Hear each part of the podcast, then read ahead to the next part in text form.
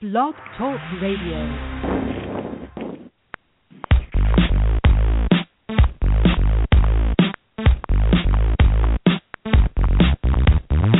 It's the Gridiron Stud Show and the promo that's got the flow. Football knowledge from toe to toe with Amo, Calomino, and the other host you already know, Chad Wilson, brings you the show. Dial us up, give us a call. We're waiting here talk some ball. 347 633 9365 is the number to call. So don't sit around, no time to stall. Giving you football from wall to wall. And now we give you our two hosts, Emil and Chad with your breakfast toast.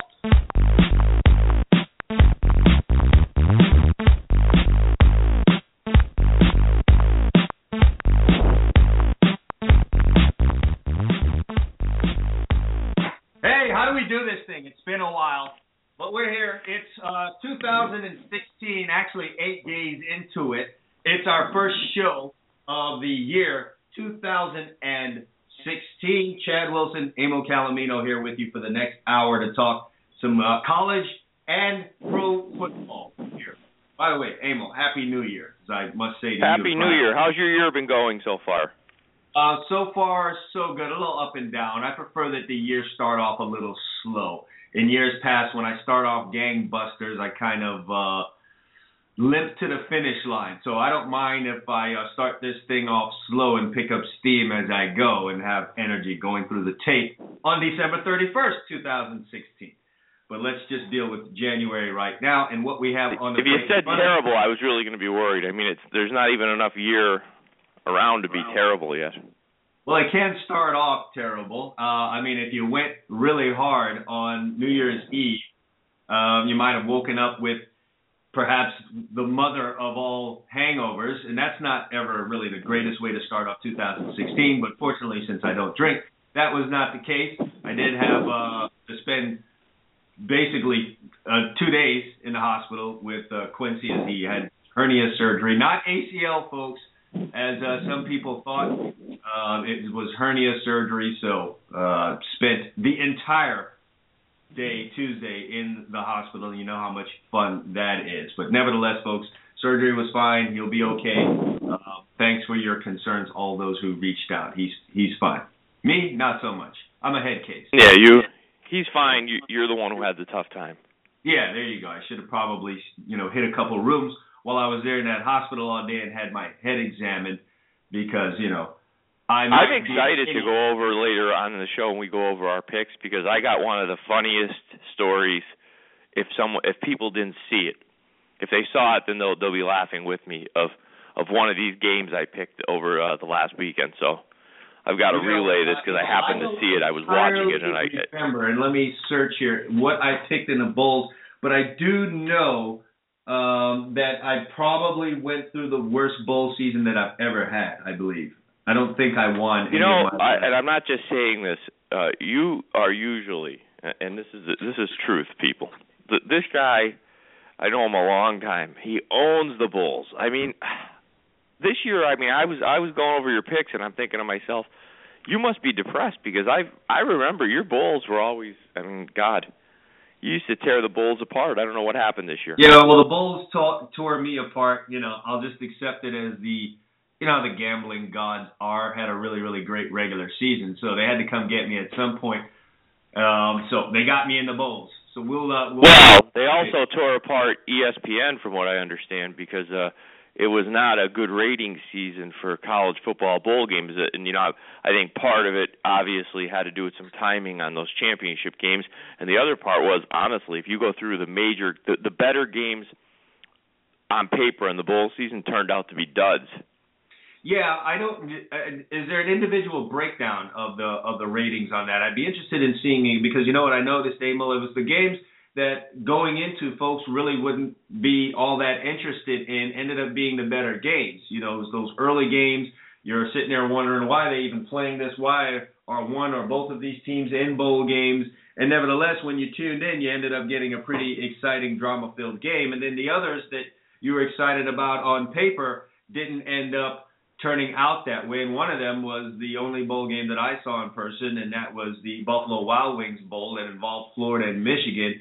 And you know what fans got treated to there was a Florida team that just was not interested in banging with Michigan in this contest. And you know, as much as I could pull out from that, and I know you tried to watch some of it. I, it was a very difficult game for someone not directly interested in the outcome to watch in its entirety. But what I gathered from that was you had a number of guys in Florida thinking about their future beyond Florida, and you had the Michigan Wolverines, who maybe didn't have as many of those type guys coming in playing physical football, and nothing will make you ponder what you're doing out on the field more than a fullback slamming into the line of scrimmage, hunting you down, or a tight end being very physical, and an offense, or just the team in general being very physical, which is what Michigan is. And you know, it seemed like a number of Florida guys, especially the ones you count on, um, didn't want anything to do with that, and it just quickly, you know, spread throughout the uh, squad, and you ended up with a very lopsided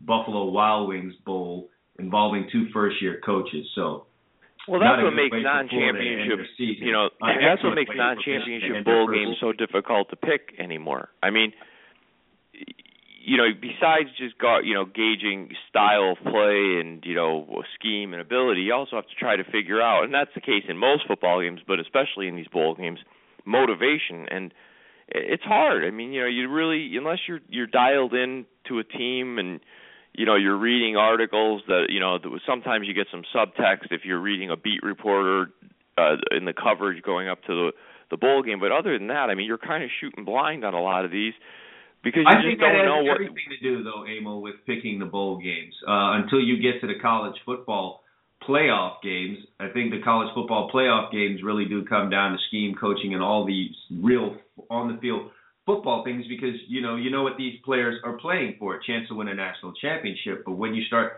straying outside of that i think it's all boils down to the mental aspect of it and what does someone have to play for and so on and so forth and i didn't do really that great of a job engaging those things i think i stayed a little bit too much on the actual what would happen on the field and that has very little to do with it what florida experienced i'm believing in their bowl game i think is a lot of what I experienced personally when we went to the Sugar Bowl and faced Alabama in 1993. Just thought we had a lot of guys that were uh, up for pro, uh, heading to heading to the next level of National Football League, and kind of put that before what was laying in front of them. As crazy as that is, because we're playing for the national championship, but uh, Alabama was physical, a la uh, Michigan, and you know guys just started really pondering their future, either before the game, at the beginning of the game or somewhere in the middle of the game, and it just well, it doesn't even matter when the game starts, as you know. Preparation is is, is eighty to ninety percent of everything in life, and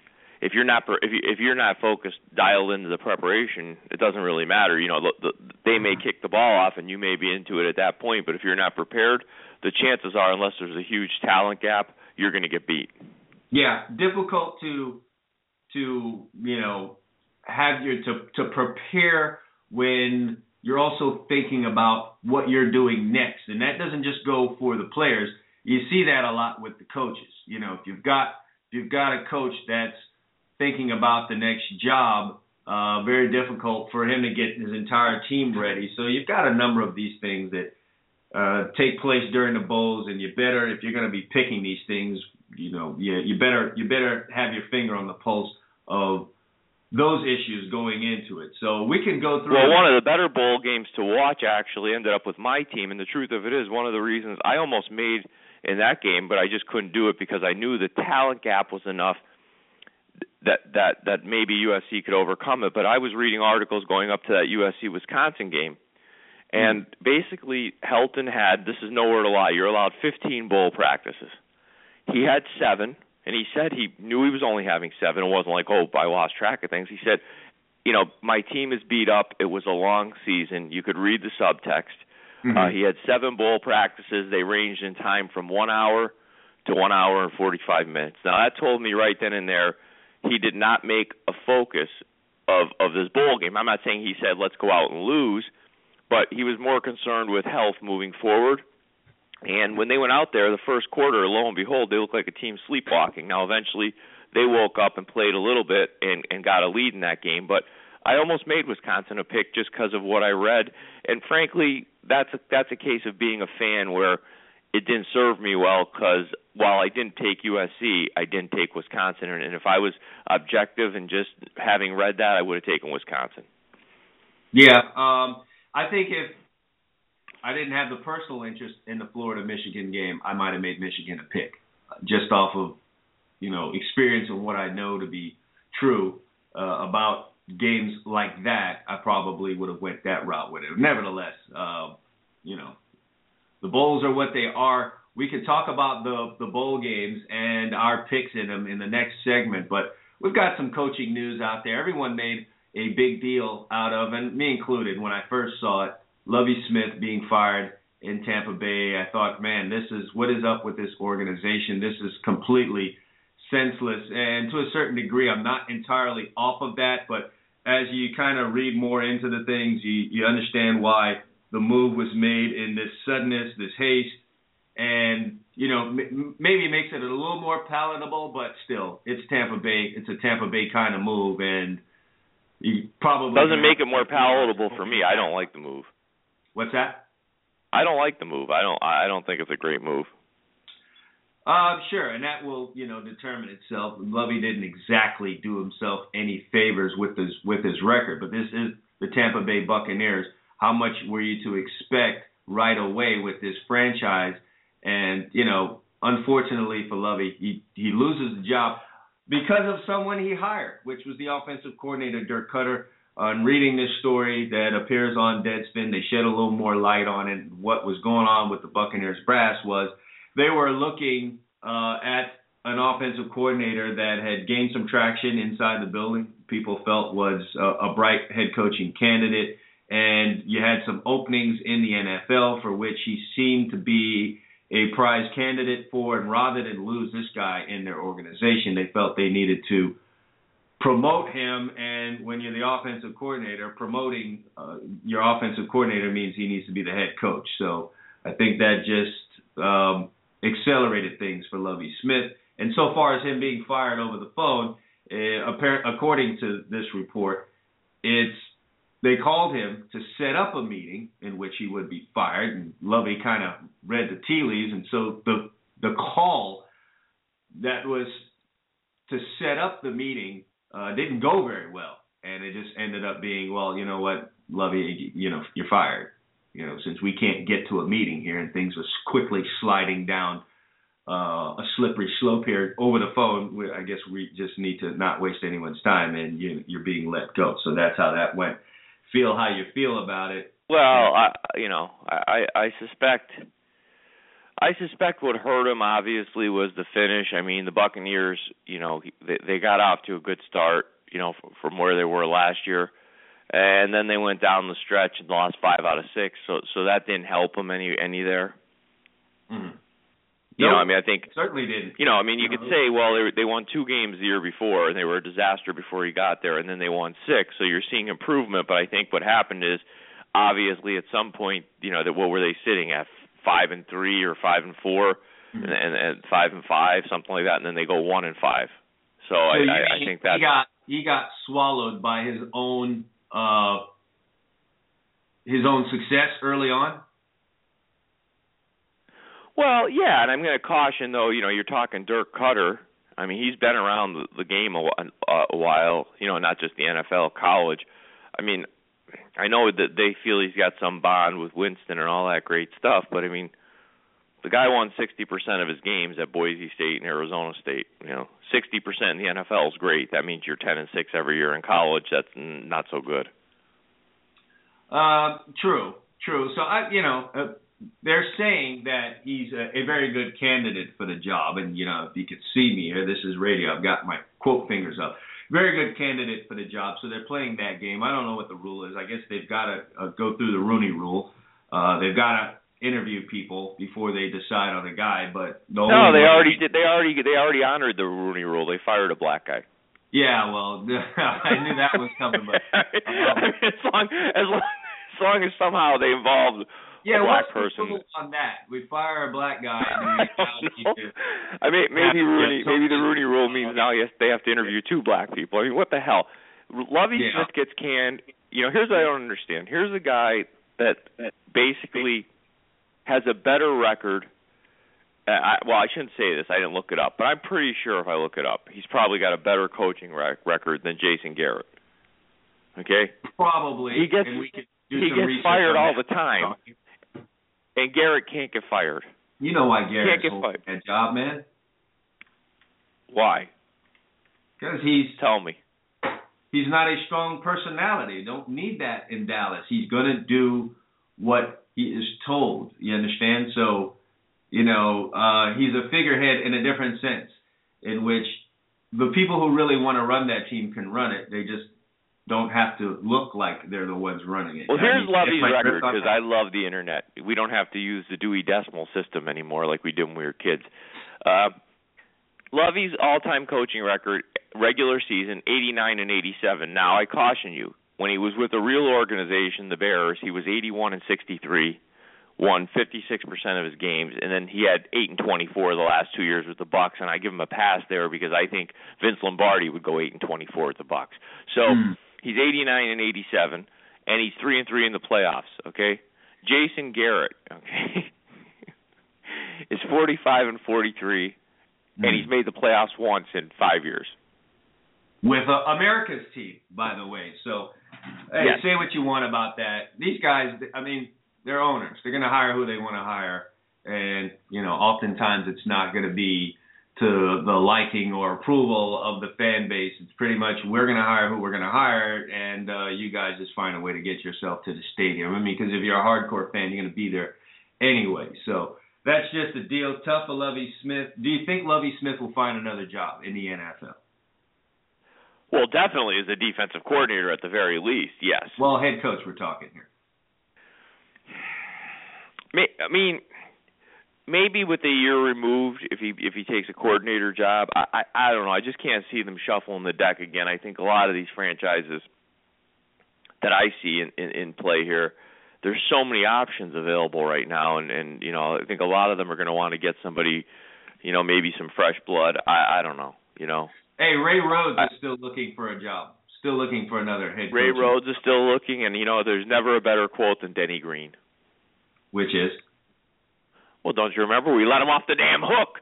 Yeah, well, there you go. So um, that's kind of how it is. It's a rough, it's a rough game for black head coaches. It's why we have stuff like the Rooney Rule. But in a league uh, where the owners are all white and the uh, commissioner is white, and those who really pull the trigger uh, on on on the things that matter in this league are all white, it's going to be tough. I mean, and who's to say that if it was flipped around the other way, if white head coaches would be predominant and get a quote unquote fair shake?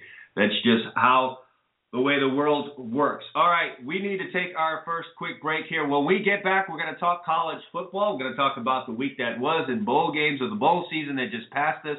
And we'll talk about our picks and more when we return on the Gridiron Stud Show. You stay with us. We'll be right back.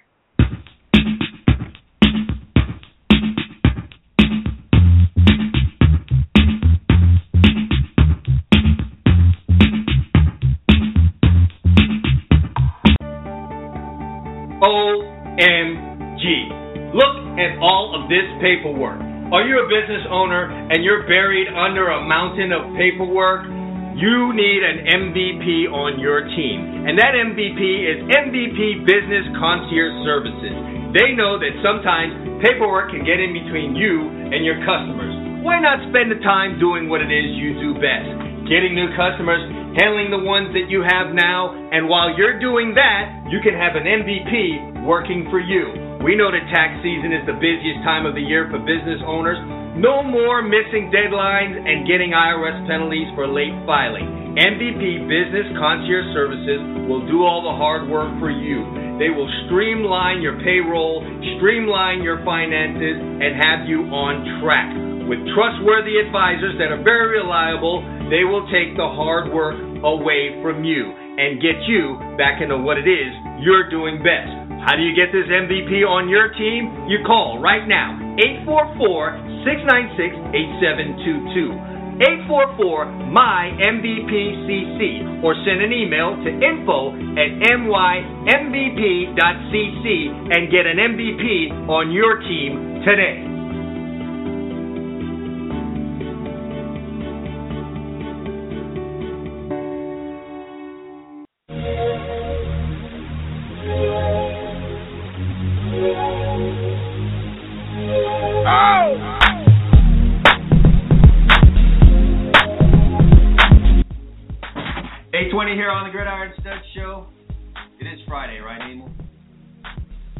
Yes, it's Friday. Don't don't Man, make me go through the week again, there. please. You're That not allowed to change the week. there, my friend. How's your 2016 so far? How's mine? Yeah, yours. You. Why? What's wrong with mine? With me. You might need another cup of coffee. Why? You asked me how you asked me. What? I answered your question. Why? What's wrong? Oh man, you're concussed here this morning. I want to ask you this: You think if uh, you know your lovely wife Denise ever left you, or if Carmen ever left me, like Jon Gruden would be the next guy that they'd be with? Because the guy's up for everything that opens. Oh yeah, yeah, no, no doubt about it. They they they'd head right to Gruden, be- and if the rumor would be that you know Gruden was sleeping with our wife. Yeah, I mean, that would be the rumor. everything that opens around here and uh you know every coaching job that comes open jon gruden is rumored for it so he's rumored to uh be interested in the eagles coaching job. I listen it really looks to me Emil, like jon gruden is very happy and having fun doing what he's doing right now. And i don't know how many years he is removed. It's got to be at least five right? Could be even more um that he's been removed. Is it a decade yet? Could be that he's been removed. Well, from it, you know, it's funny that every coach. I, I'm reading, you know, the seven teams. Right, I think there's seven teams looking for a coach right now, Mhm. and I'm reading some of the comments by fans, you know, on social media, Facebook, friends I know. For instance, the Giants job. Okay, first of all, Gruden is rumored to be very interested in the Eagles job. By the way, very Sure. interested. They, Right. Yeah, sure, of course. And Bill Cowher, they all want the the Giants to to take him. And I said to these guys the other day, I said, "Do you realize that these guys haven't coached in a decade?" I mean, I don't think people realize. If I said the game has changed a little bit, you think, over the last ten years, right? Well, yeah. If I said to you, "Hey, Chad, you know what? This guy retired because of concussions when he was 30. He was a really good quarterback. Uh, w- he's 40 now. Would you want him? I mean, come on, man. That's no, no, to be to be honest and fair, there's a physical aspect to the game that would, you know, you would. I understand. I be I am being facetious, but what I'm trying to say is the guy's been sitting in a studio for 10 years talking of, about football, similar to what we do, only making more money. Okay, Yeah. and now you just want to give him a whistle, a clipboard, and tell him go run a program. Exactly, and and and you're going to expect immediate success when that happens. That whole being a studio analyst type thing, I think that has its advantages when it lasts two at the max three years. But once you go beyond that, I think you now you're you've put yourself as, at a disadvantage if you're a coach planning on returning to the sideline. Well, and you're at, you're in a different lifestyle. I mean, you know, those guys could talk about, oh, I do a lot of prep work to get ready for these games. I'm sure they do, but it's different than the prep work a, co- a, a coach does. The, the time spent and the grind and the way your body feels. I mean, they're living the life right now. These guys are making big money to do what they love to do, talk about football and watch film, and they're doing it on their time, their their time schedule. Speaking of the grind, uh, I think that is what the last week of the college football bowl season was. From uh, as you stated in the opening segment, the the ratings were not what the uh, bowl people may have wanted. It's something you probably could have predicted, though, because of the way the days felt uh, fell in this uh, 2015 bowl season, and by that I mean New Year's Eve happened to fall on you know the wrong night basically so you couldn't you obviously you couldn't have the college football Pal, they're doing it again next Sunday. year. They don't care. These guys. I don't understand the way they think. They they've already said that. I, I guess the championship games are next year. They're going to be on on New Year's Eve. timeout so they're going to do this again From what I understand, unless my eyes are deceiving me, they're going to play the games again on New. I, first of all, I don't get the whole. Why do I want to play the semifinal games, which are championship caliber games, before the other bowl games? Shouldn't we build to a crescendo or whatever word you want to use? I mean, shouldn't we be playing the games that aren't championship games before we get to the games that that decide the whole thing? so what is it wh- what would be your proposal on on how this could be rearranged Okay, my mine would be simple. Let's forget this whole nonsense of, you know, and, and you know the Rose Bowl and all this crap. You know, New Year's Eve. If you want to play uh-huh. games on New Year's Eve, let's play the big games that aren't championship games that year on New Year's Eve. In other words, the Rose Bowl. We'll play that on New Year's Eve. Okay. But New Year's Day should be these two champion, these two semifinal games, and that's it put one of them on at whatever one thirty in the afternoon, two o'clock.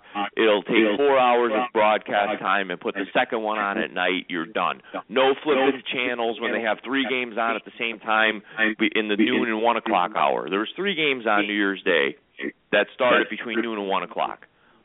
Okay, I can't watch three games at once. I don't know about you, but I have a hard time doing that.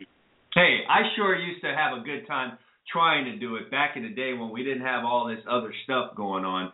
That'd be me, just lying up there on New Year's Day. I had a whole ritual, and I'd just try and watch every game that was available.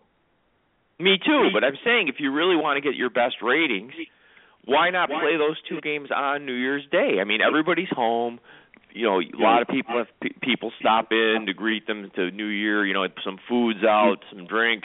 Sit around and watch the two big games on New Year's Day. Why New Year's Eve when a lot of people in that demographic of under 40, let's say, uh, and even people over 40, they like to go out and have a good time. They don't. The games run at four o'clock and eight o'clock. I mean, you couldn't pick worse times. what if New Year's Day? What if New Year's Day falls on a Sunday, what do you do then? Well, I mean that's that's the call. I mean, you know, I mean, I guess I guess you'd have to move. You know, New Year's Day is on a Sunday, which happens occasionally. I, I'm trying to remember what they do. I think the NFL tries to usually schedule around not playing on a New Year's Day Sunday, if I'm remembering. They'll just, I think usually the NFL will move their schedule back a week a lot of years because I don't ever remember NFL games on a New Year's Day Sunday. Uh, I can't say that I recall that either. I just always remember there being bowl games on New Year's Day and don't ever recall there being an NFL conflict with that. So I'm not even sure how the NFL lines that up, I suppose. Um, I don't think man, we really got to research that because there's no just open Sundays in the NFL once the season starts. Well, no, but what they do with like this year, the NFL started September 13th. Okay. Okay. So hypothetically, if they if New Year's Day was going to fall on a Sunday this year, they could have started the NFL September 6th. I mean, they started the NFL unusually late this year if you if you think about it. When we were kids, the NFL would start the first week of September. Yeah, but one way or another, Emil, you got once you start the NFL season, you got games every week. Correct. Correct. So, but the season would have been over this year. Like the last NFL game this year was what um January 3rd was Sunday. If they had started the season on September 6th, the last game would have been the week after, you know, the Sunday after Christmas. So the, what I'm saying is they have leeway to miss a New Year's Day Sunday. I don't even understand how that would happen. When are your when would be your open Sunday? You have games every Sunday. No, from no, the time but follow me. This year, okay, this year, the the first game. Let's hypothetically say that, that New Year's Day was Sunday this year instead of uh instead of Friday. Sure. This year they started the season September 13th. The last game of the season was January 3rd. Let's pretend that was a Sunday, January 1st. Mhm. All they would have needed to do was move the season start up a week from September 13th to the 6th. The last Sunday would have been the Sunday before New Year's. Okay, and then the next week you would have had to play playoff games. Well, you could adjust that by just playing on Saturday. I don't recall there being a, a situation where you played all your NFL playoff games in a round uh, on a Saturday. They always have Hey, damn it! You gave me this job and you asked me to fix this thing, and now you're now you're throwing these monkey wrenches at me. I I resign. That is what I am. I'm here to throw wrenches. I resign. guess I quit. Some research from us. We're gonna have to pull out the old almanac. So go dust one off and let's figure this out. But if you're going back now to the college football thing, because we need we need to figure this out for these guys. They didn't really do a great job with this. So you're saying play all these other bowl games, and remember now that they rotate the big bowls in in and out of the college football playoff schemata. So the Rose Bowl was not in it. And you know I'm kind of thinking like the Rose. You know, for me, the Rose Bowl was like a big deal when I was growing up. It's kind of losing some of that. Um, maybe I'm getting older, or just all this other stuff has gotten in the way. But so play all these other non-playoff game bowl games, and then you slide the two uh, semifinal games in. Is that what you're suggesting? Well, let me ask you something. Let you watch two games the day before on uh, on New Year's Eve. You watch the two semifinals. Doesn't doesn't I mean, maybe it's just me. Don't the New Year's Day games seem anticlimactic at that point? Uh, I suppose I didn't. You know, me personally, I w- I wasn't able to see any of them other than the one that I watched. So, you know, I watched that game. Well, good. You didn't miss anything. And then I was in transit, so I listened to some on the radio, but I didn't actually get a chance to sit down and see anything other than the end of the Mississippi Oklahoma State game, which had zero drama. So I didn't really pay much attention. By the way, this is what I do for you here. Well, as we're talking, the the semifinals next year, okay? The two semifinal bowls they're using are the Fiesta Bowl and the Chick Fil A's Bowl, whatever the hell the Chick Fil A's oh, Bowl is. I don't know that they that they're in the rotation. Okay, so next December 31st are those two semifinals again. So I lie. I do not lie to you. They don't care. They're playing them on Saturday or Sunday, whatever day that is, December 31st, 2016. Do you, Emil, want to see the Rose Bowl on New Year's Eve? But at this point, I don't give a damn because the Rose Bowl that I knew and you knew is not the same. I mean, they try to keep it as close as possible in non-championship years, but I don't care. Play it whenever the hell you're going to play it.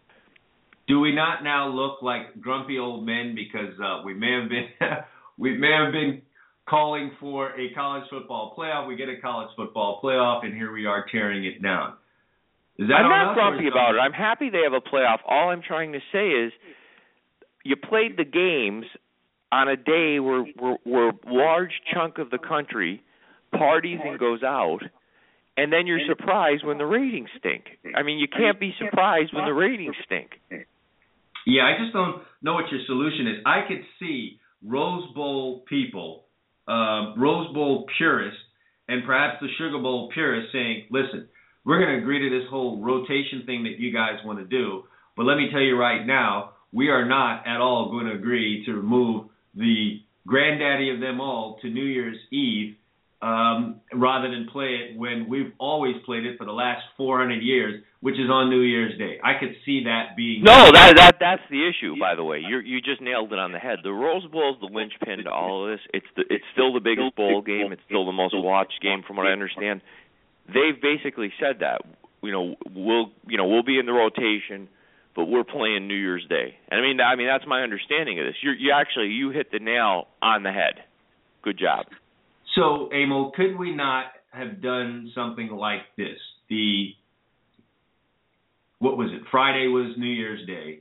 You do the bowls. You do these other bowls. Uh, we're talking out, and what did we have this year on New Year's Day? It was Outback, it was Citrus, Fiesta, Sugar, and Rose. Could we have not just put those games on New Year's Day like they were, which was Friday, and just on Monday have the semifinal games and give them give give the winners, the two winners, a week because we're playing this final on Monday anyway. Just give them a week and we play the final on Monday. Would that have been so hard? No. There you go, damn it. That's a great idea. Let me give you some margins of victory for those beautiful New Year's Day games. 39, 34, 29, 28, and then we had the tight one, 16. Listen, I don't know if the folks out there understand Vegas talk. There, in Vegas, when a person is a square, that refers to the betting public. You know, they hmm. say that most of us are squares. You know, we go in and, we, and squares like to do two things, and this is a fact. They like to bet favorites, and they like to bet overs. So hmm. there was ten bets you could have made on New Year's Day if that's all you're betting. You know, you're not betting who who wins the toss and all that. Okay, you could bet the the game, the side, and the total.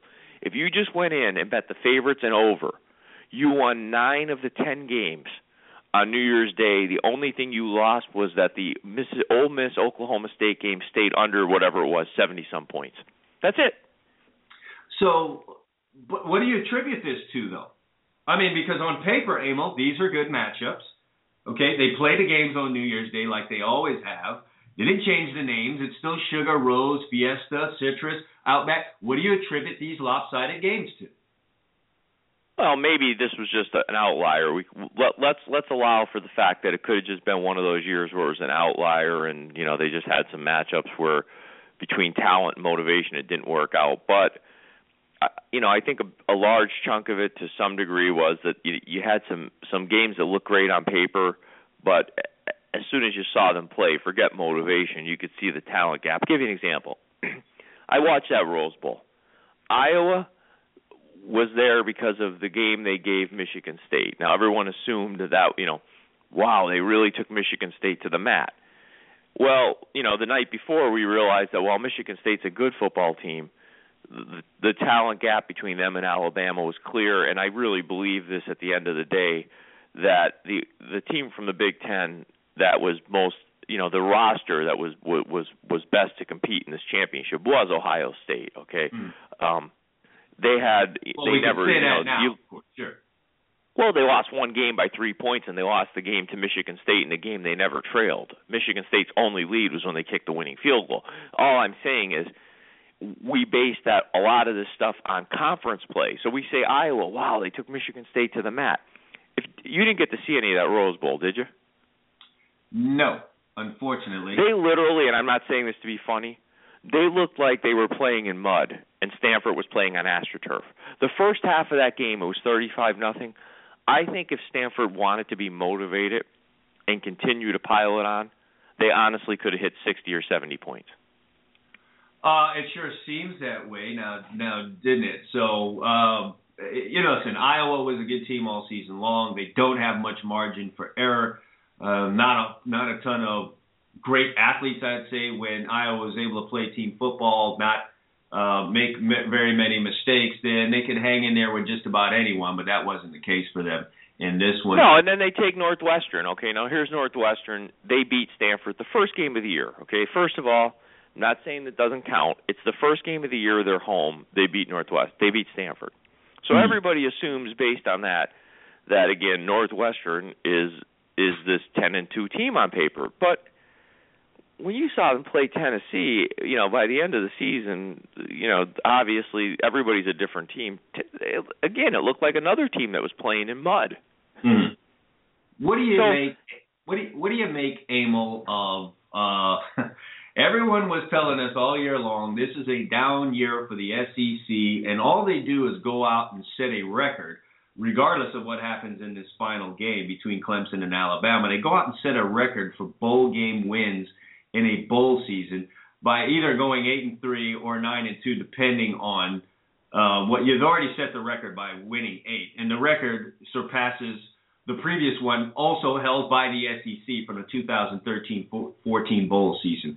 How much do you put into that? I don't put the entire stock. I don't even know that I put more than half into uh, the success of the season for a conference in the bowl games. But what do you say about the SEC winning eight bowl games already with one remaining?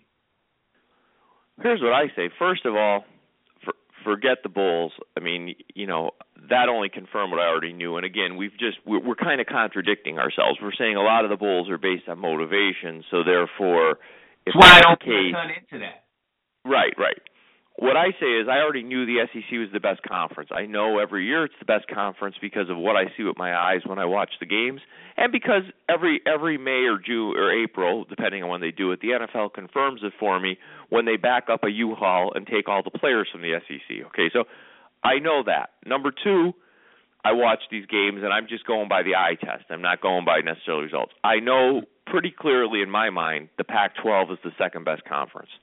Mm-hmm. And that gets confirmed for me every April and May because they back up a trailer there and start taking sure. players. Sure. Sure. Uh, and, and then that, after that, I think I think there's a little bit of a rotation. I, I'm pretty certain from what I've seen, in, you know, both during the season and watching them against other teams, that the ACC of those five conferences right now, in my mind, is probably the worst. Okay. Um, Mm-hmm. Florida State saves it because they have a ton of NFL players, and Miami does, in that respect, have a ton of NFL players with their program being down a little bit. You know, but those two teams save it a little bit. But overall, you know, Clemson's coming on now. But you look at the bottom of the ACC, man, it, it's it's horrible. I mean, it's, you know, it's not. We talked about this in one of our previous shows, leading, you know, uh, during the bowl season. It's the the uh, the way they started off this thing was ugly. It didn't get that much better, but it didn't stay as ugly as it was. But at the end of the day, you're right. It was not at all a good showing for the ACC in this bowl season. But I'm going to stick to what uh, I'm, you know, I'm saying here is that I don't put everything on. No, no, I'm saying I'm again. I'm using my. This is my opinion. Obviously, everybody's entitled to their opinion. I'm using the eye test and what I see happen eh, with the NFL. I will say this. I think the Big Ten fans are kidding themselves a little bit the only team in that conference, honestly, and and it's the other team we'll, I'll, I'll talk about that has the the athletes to compete with the SEC and frankly the the Pac-12 on a week in week out basis is Ohio State because they recruit those type of players. Um, mm. They have that kind of roster. I think Michigan will get there with Harbaugh. Uh, Michigan State is just a grinded out tough team. I mean they're just one of those teams that are a pain in the ass they I don't think they necessarily throughout their roster get the best players. Sure, do they have really good players that are studs that go to the NFL? Absolutely, but I think throughout their roster, Michigan State lacks compared to those other two conferences, and I think Iowa showed you all you need to know. I mean, that being said, though, about Michigan State, um, they get a ton out of what they do land there yes. in terms of athletes. So they've done a great oh, I'm job. not complaining about what their effort is. I mean, they've been a really good program now for five, six years, and they've been up there.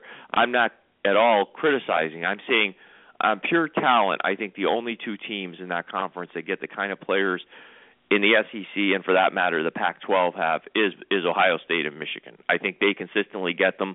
I think you'll have outlier years where maybe a Michigan State has a loaded roster, but I don't think it's throughout the roster. I mean, you'll see some really good players at Michigan State that go in the top half of the NFL draft, but I just don't think they have the depth that these other teams do.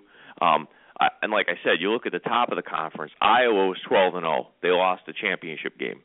Mm-hmm. They look silly against Stanford, and I don't even I, I don't think you can blame motivation in the Rose Bowl. I think everybody's motivated when they get to the Rose Bowl. Mm-hmm. Mm-hmm. Yeah, no, absolutely. I mean, it's it's the Rose Bowl. Even though in my mind it's losing a little bit of its luster, it still is the Rose Bowl. So I'm looking forward though to the battles, and, and it's starting to look like that's what it, this conference is going to come down to. Sorry, Michigan State fans, but it really looks like it's going to come down to Ohio State and Michigan butting heads every year, and now it sucks even more that they're both on the same side of this conference. We do need to get in and talk about our records in these bowl game picks before we move on to previewing the NFL this weekend, which I'm really looking forward to.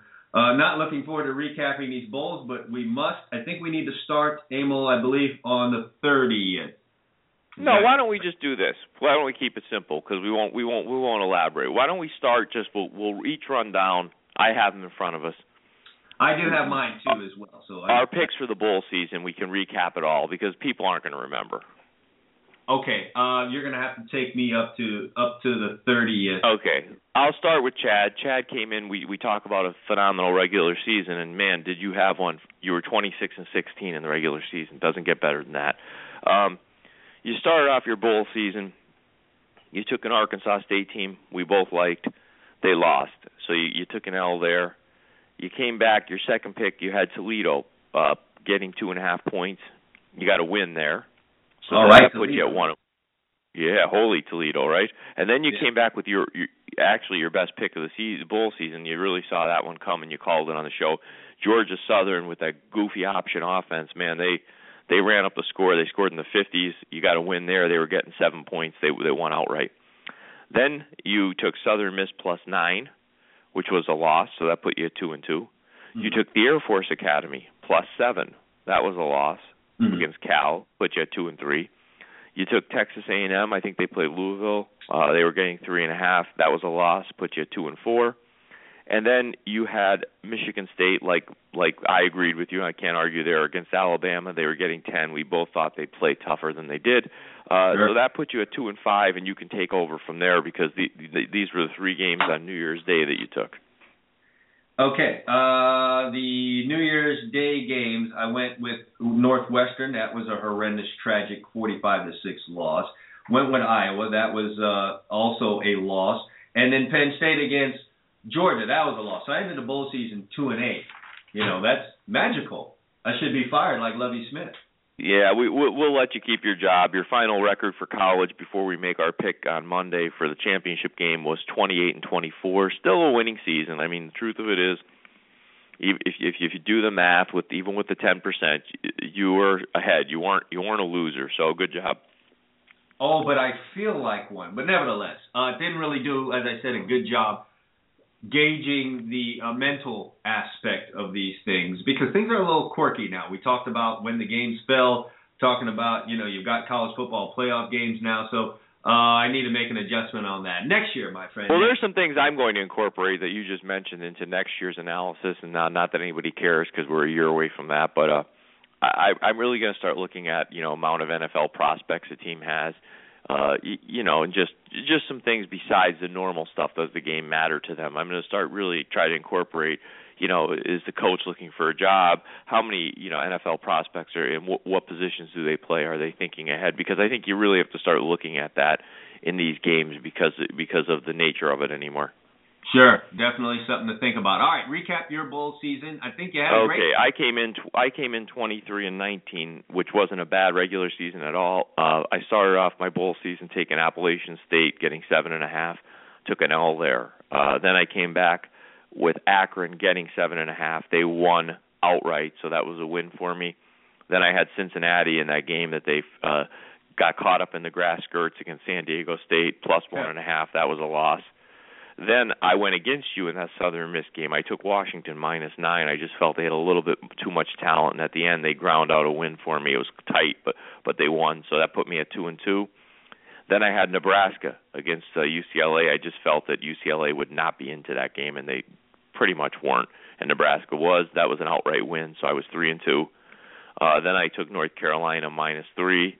Uh, that didn't go so well, three and three. then I had LSU minus the seven uh, and and they they ground out a win there. Although albeit uh, you know, uh, at first I was a little worried, but I remember the Fournette took over in that one, so that was that ended up being a lot pretty easy at the end. Sure, so that was a win TDs, for me. Five TDs, I think he had in the game. Sure. Yeah, he did okay for me there.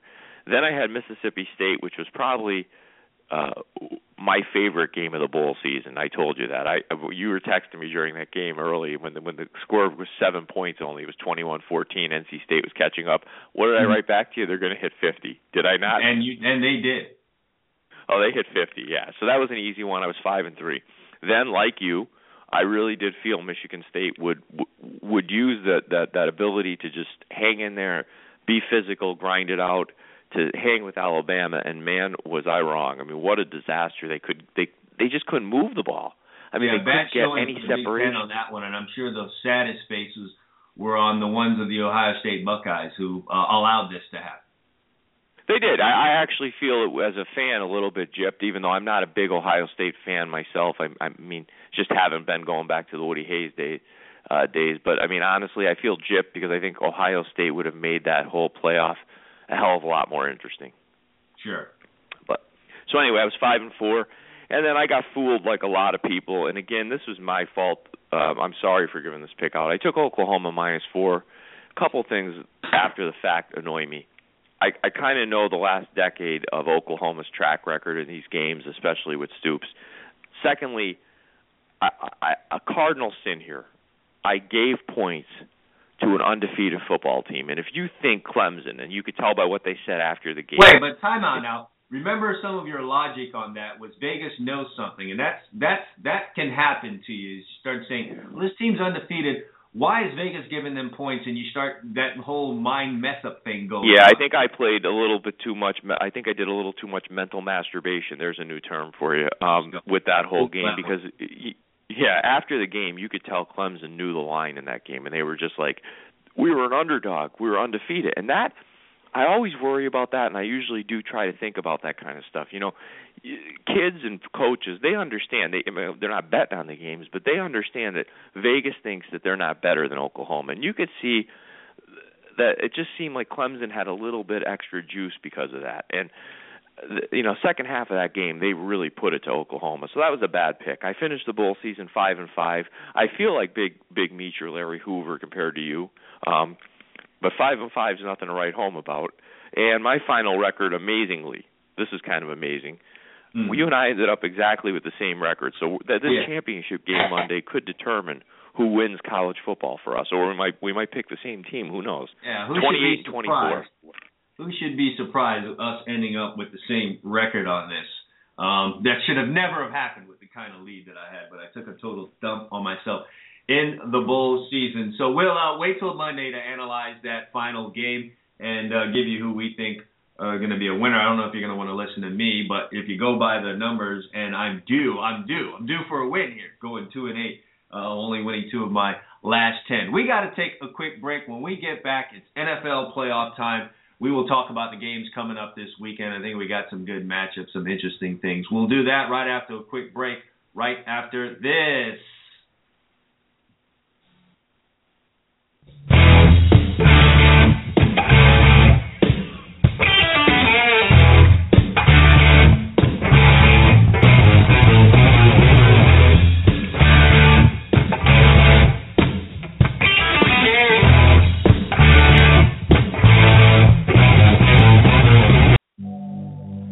Are you a property owner or want to be one, but you don't have time for property management? Then get an MVP on your team.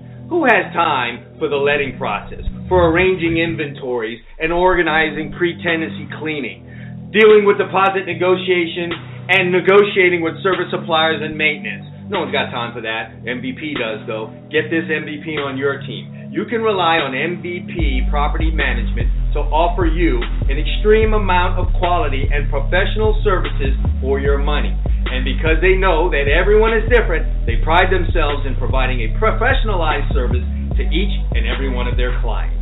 So, how do you get this MVP on your team? It's simple. Pick up the phone and call right now. 844 696 8722. That's 844 my MVPCC. Or send an email to info at mymvp.cc. Get this MVP on your team and start winning today.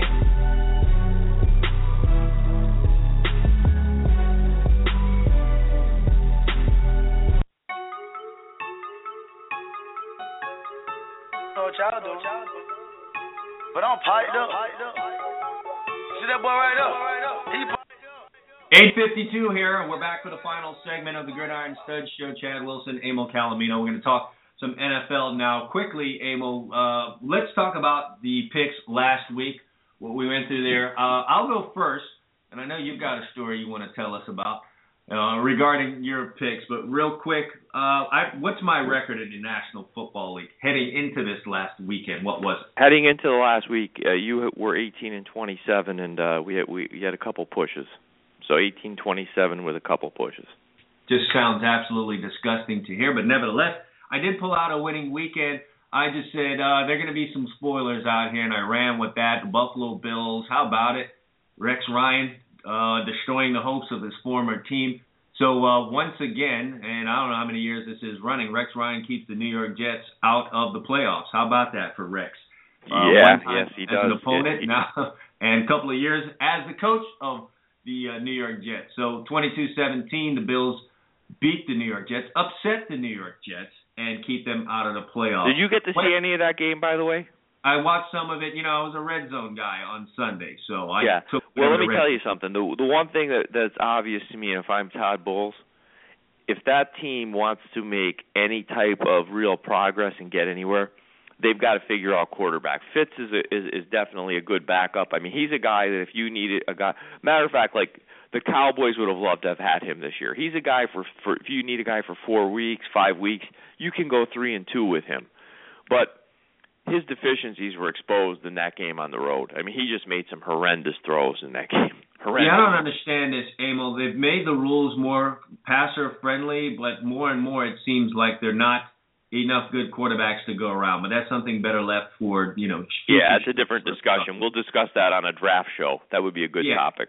I ran with the Buccaneers saying that day two would upset the Panthers. Didn't like the way the Panthers looked after the Atlanta Falcons game. Kudos to them. The Falcons go into the playoffs. I mean, the uh, Panthers go into the playoffs with a 38-10 win. Get Lovie Smith packed up and canned. I think if this was like a 17 to 13 game, maybe they wouldn't have been so quick to pull the trigger and fire Lovey. But 38-10, they crush them. Panthers back on track. Uh, that's a good sign for them going into the playoffs, even though they sure now have a bye week. Uh, so I took a loss with that, rolling with Tampa Bay, but got a win. Uh, an amazing one if you're a Miami Dolphins fan, and probably pissed if you're a Dolphins fan because maybe it cost them a, you know, a couple slots here in this draft. But the Dolphins pull off the upset against the New England Patriots.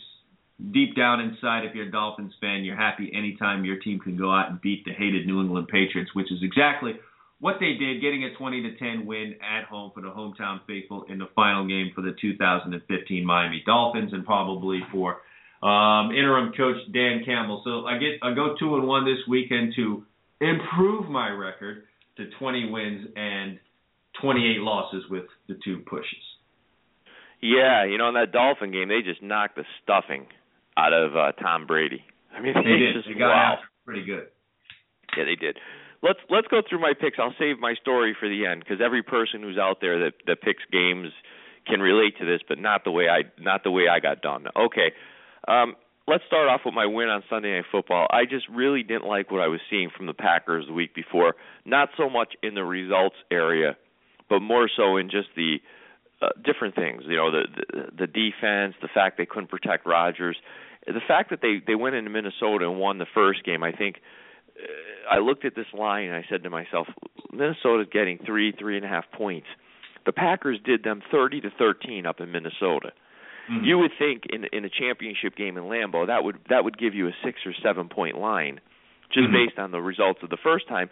Yet it's sitting at three three and a half. I kind of felt that was a case of Vegas was leading you to the fact that they didn't like what they were seeing from the Packers. So I, I went out on a limb. I said, you know, I really like the Vikings in this game. I like the way they play football. I think it matches up well with the Packers, and they they really controlled this game. Now at the end, they tried to give it away a little bit.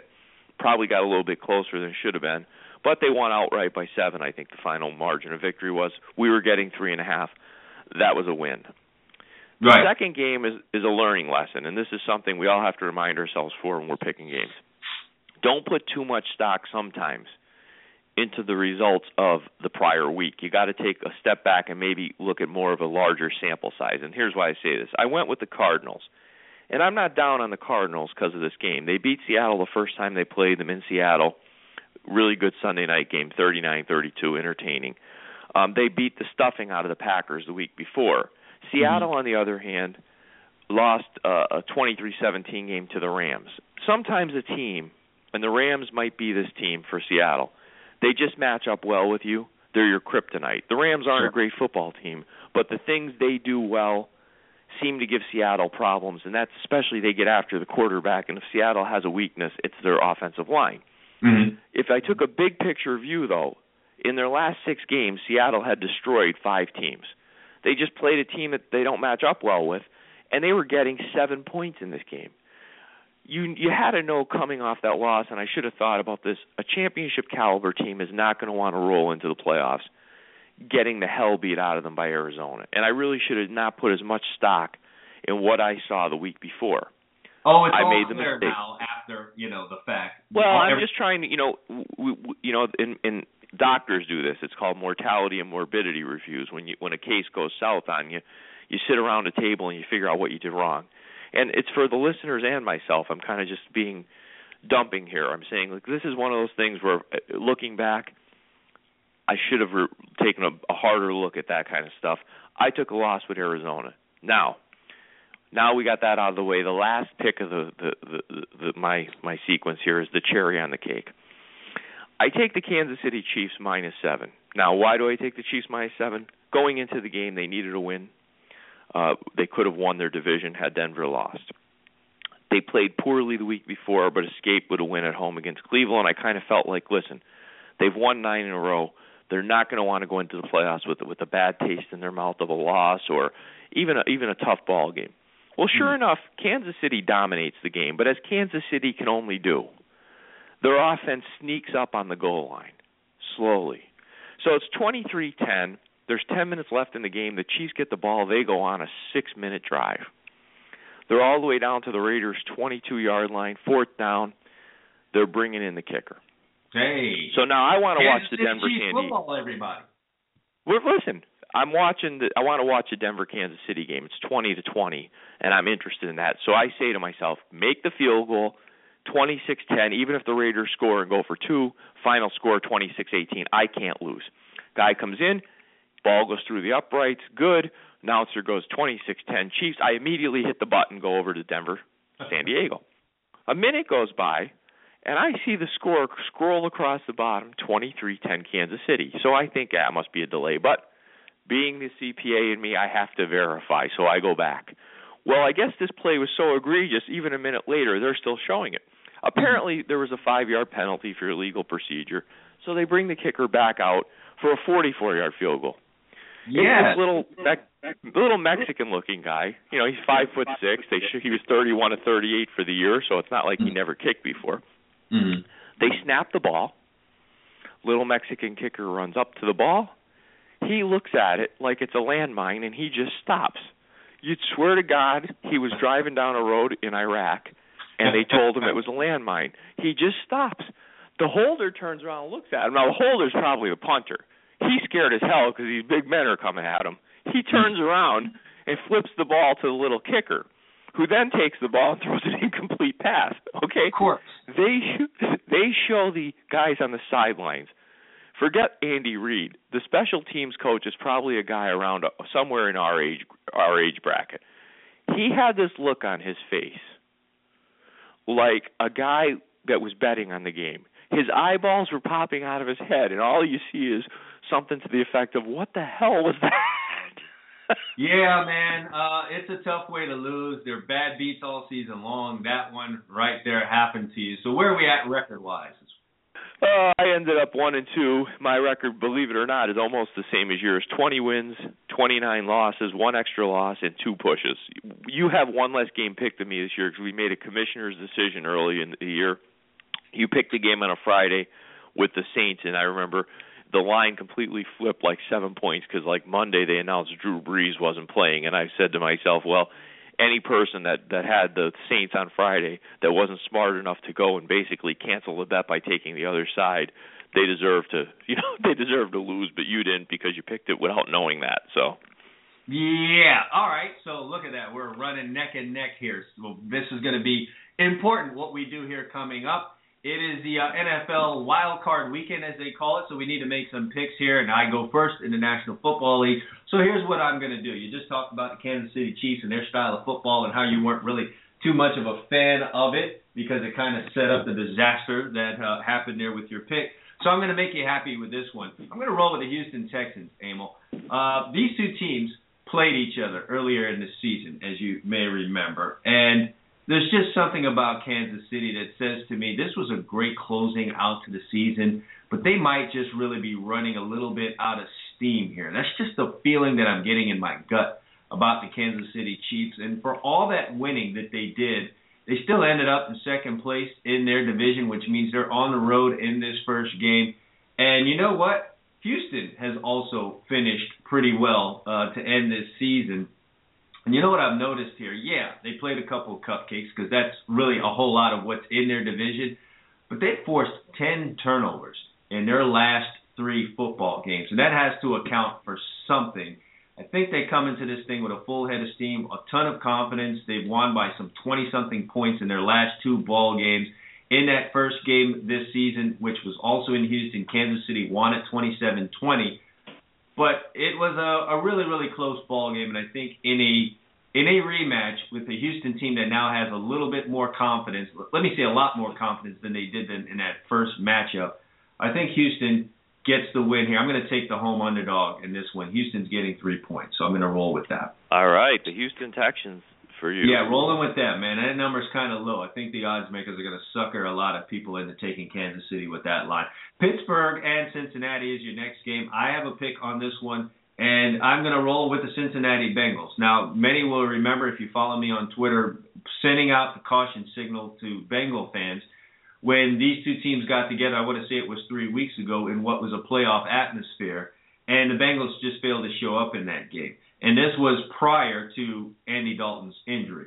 Even when he was in the game, they just did not look like they were ready for this playoff type football game. And the Steelers were. Now, despite all that went on pregame where they got face to face and it was probably, you know, there was looked like they were headlong into a pregame fight. Didn't happen, but when it came time to fight on the field, the Bengals couldn't show up. Uh, I think the Bengals may have learned something from that. And now the Steelers are not going to be the beneficiaries of what happened in that last game. I think in the rematch of these two teams, and what have I always said? It's tough to beat uh, a team twice. Well, this is the third game. What do they call this in baseball? The rubber match? The rubber match. The rubber match. I'm going to roll with the whole team. The Cincinnati Bengals have been the better team throughout most of the year. I think uh, they get their revenge here in this contest. In that matchup, uh, Andy Dalton was thrown in there, so there really wasn't any ability for them to come back in the contest. The Bengals, who are a good rushing team, only rushed for 64 yards in that game. I think they correct that, and they send the Steelers home uh, for the 2015 season. Pittsburgh season comes to an end in this one. I'm going to take another home dog with the Cincinnati. The Cincinnati Bengals. Bengals. All right. And then moving over to Sunday, the Seahawks, who you just talked about, traveling on the road to face the Minnesota Vikings. These two, these two teams also matched up earlier in the year. Was we've seen to have a whole lot of that going on in this first week. Uh, I think the experience is going to win out for the Seahawks, and a lack of it here for the Minnesota Vikings is going to cause them some issues. Seattle has showed in this second half of the season when they want to turn it on, they can do that. Seattle doing a lot with a little on offense, but I think they put all those things together. I think the defense shows up, and uh, Minnesota maybe a little giddy about going to Lambeau and getting the win that they wanted. Um, comes up short in this contest. Seattle dominated the line of scrimmage in this first meeting, rushing for 173 yards. Perhaps they don't do that again, but anything close to that um, will get them a win in this contest, and I think that's what happened. So I like Seattle laying a five and a half on the road in this one. So those are my three picks. Houston. It's only five. Don't don't rip yourself. It's only five. Okay. only five. Hey, Thank you. point. I'll, I'll You're take welcome. that.